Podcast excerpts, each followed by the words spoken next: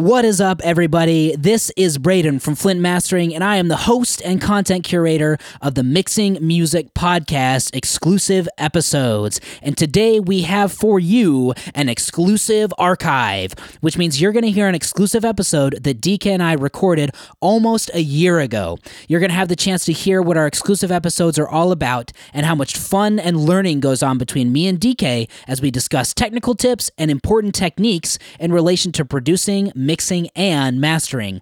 If you enjoy this episode and you'd like to be a part of the exclusive content we provide twice a week, you can do so by heading over to mixingmusicpodcast.com forward slash exclusive. Thank you so much for listening. We love you, we appreciate you, and we couldn't do this podcast without you. I hope you enjoy this episode of the exclusive archives. And with that, happy mixing, my friends, and stay saucy.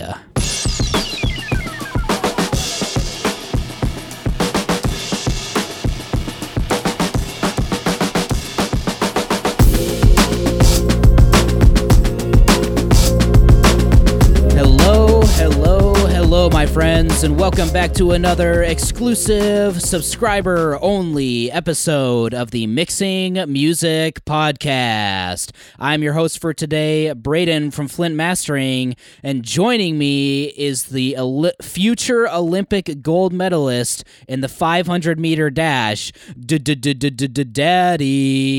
Dee Kei. What's up, Dee Kei? How's it going, man? I need to Google to see if the 500 meter dash is even an event. Is the five because I've heard the 400 meter, right? I, it's yeah, I don't know. I don't watch the Olympics, so I don't know. I have no idea. 500 meter dash. Is it a thing? Okay, yeah, 500. No, it's not. It's the 400 oh. meter, and 500 is just adding 100 to the 400 meter. well, there you go. It's the new event, new category That's for you. so funny. Uh, yeah, dude, been running a lot recently. We won't get into it right now, but uh, highly recommend if you sit in the studio all day, every day. I recommend you pick up a physical activity. I always thought running was really stupid, but um, ever since I started running these last last few months it's really honestly changed my life turned it around for me. I i used to feel really depressed. I don't feel that at all anymore. And and no anxiousness as well. So it's like way mentally good for me. But i uh, won't get into that today. We have a great clip from the amazing joey sturgis that i'll have you explain. Uh, let's get right into it all right, cool beans. Well, first and foremost, as always, thank you for subscribing. We love you, we appreciate you, and we couldn't do this without you. So, today, what we've got for you is a clip from the YouTube channel Joey Sturgis Tones. If you don't know, Joey Sturgis is a very famous mix engineer. Um, he has won several Grammys. He worked mostly, I'm pretty sure, early on with metal bands. So, he's very famous in the metal world. Um, and now he does a lot of content and he does a lot of like snare samples and plugins. That's mostly uh, kind of what he's into now. But in this clip, he has his director of content, Miami. Yes, that is his real name. Miami do a walkthrough about automation, and he talks about the importance of automation and how it helps keep our attention using dynamics. So, without further ado, Miami from Joey Sturgis Tones, roll the tape. Automation is extremely important because of one of the key things that keeps our attention in a situation. Dynamics. Being dynamic isn't just important in mixing, it's important in the video you're watching right now. If I sat here and talked like this for an entire episode, I wouldn't really be good at doing my job now, would I? And the same goes for a song and the elements within it. Like when you're using drum MIDI with no humanization or have stereo keyboard playing. So automation acts in the same regard. Let's listen to a transition with no automation going into the chorus versus one with automation going into the chorus really quickly.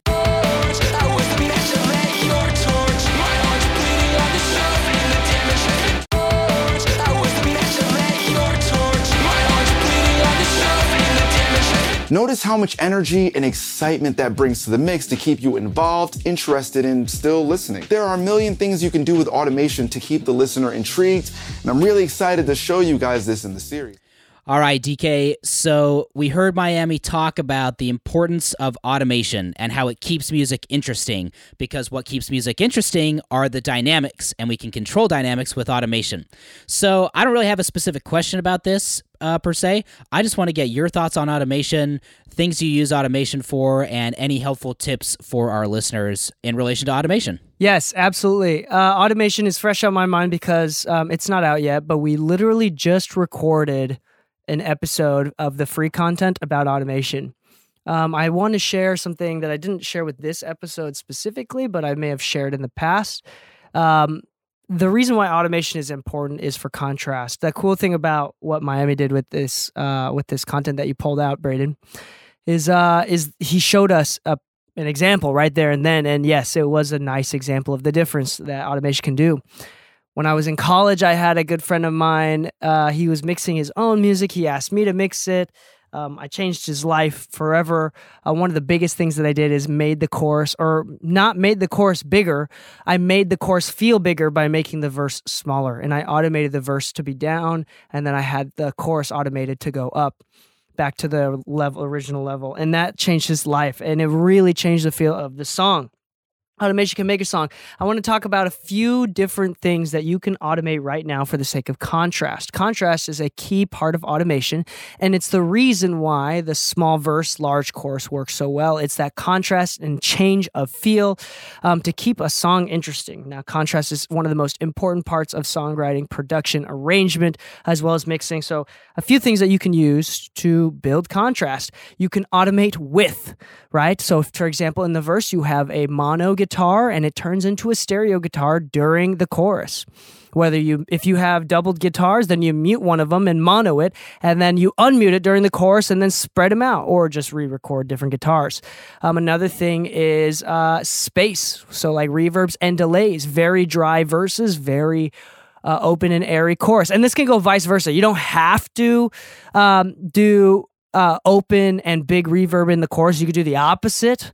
You know, Bruno Mars d- did like the opposite on most everything during the production on most of the songs on the album 24K, where like all of the most of the choruses in those songs in that album uh, go down tempo, like slow down, um, which is interesting many of the songs do that in, in that album really interesting uh, from a production side of things.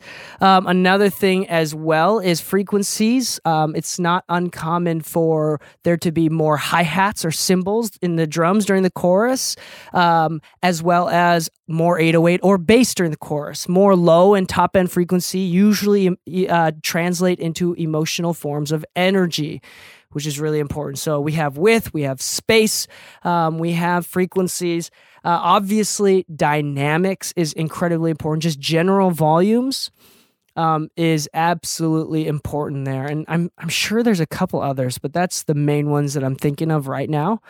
Mm. And and it's important that not that you go the takeaway from this episode is not you going in and automating your chorus to have more bass just because I told you to do it, but recognizing, okay, this needs more of something. This chorus needs more of something. What's one of the options that I have that best fits the song? And if it happens to be bass, it happens to be bass. What I don't want to do is tell you to boost the bass during the chorus because that's what adds more energy and that's the answer. It's not the answer and it doesn't work all the time.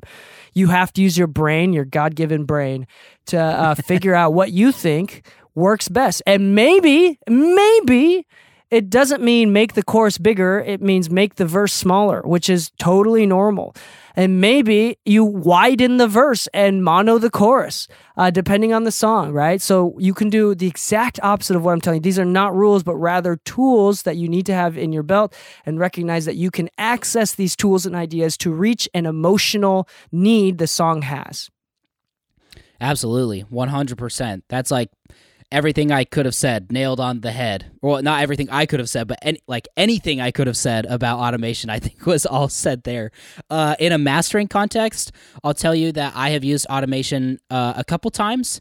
Sometimes it's pretty popular for mastering engineers to like especially in EDM tracks to do like a 1 dB dip right before the chorus happens. So, you know, in every EDM track, there's like that big like snare drum build up. And once the snare drum hits like 64th notes and you can't even hear the separation anymore, they'll kind of dip the volume so that then when the chorus hits and the kick drum comes back in, even though it's only 1 dB, it does make a significant impact.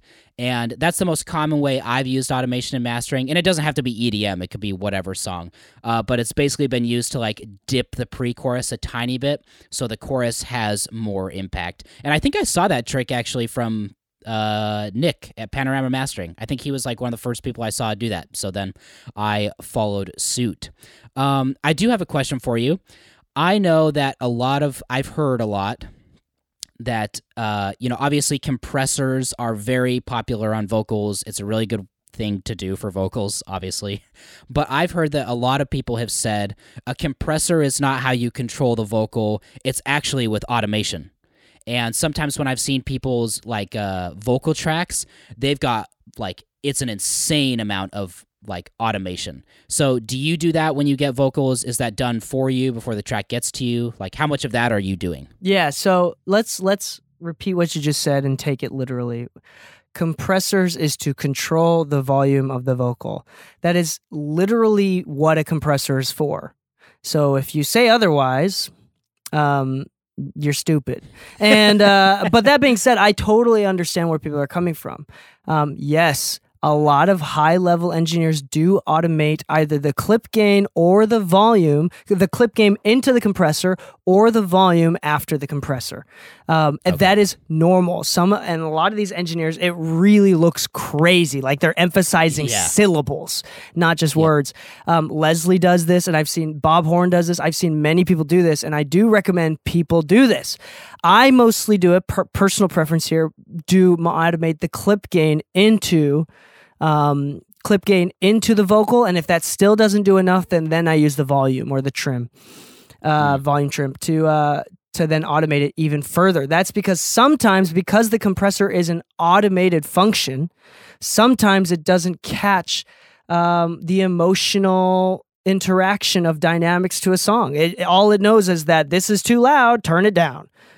It it doesn't yeah. say like okay this is the the the uh you know the quiet part or this is the loud part this is the intense part or this is the sultry and uh, intimate part. It doesn't think like that.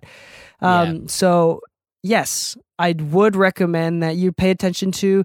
I don't think you have to do it, but I do think that there's a reason why most professionals do automate the dynamic either into both into I do both. I both into the compressor. I do mostly into the compressor with clip gain, and then some afterwards. Uh, I know, like for example, Leslie does it twice. He does it once with the volume afterwards, and then in Pro Tools Ultimate, there's one called uh, there's a automation you use called trim as well, which is like a second volume thing, and he so he automates the vocals twice just to really make sure they're exactly the dynamics that he intends them to be. Hmm. And that's, that's really cool. honestly, that's like one of the longest parts of his process. Like he spends a long time doing that to the point where it's like, quite frankly, very tedious. But he, yeah, he's also getting paid thousands of dollars per mix. So like, whatever. Maybe he does that. Maybe he spends so much time on just that aspect because he feels guilty for taking thousands of dollars and de- doing anything less. I'm, teasing, I'm teasing.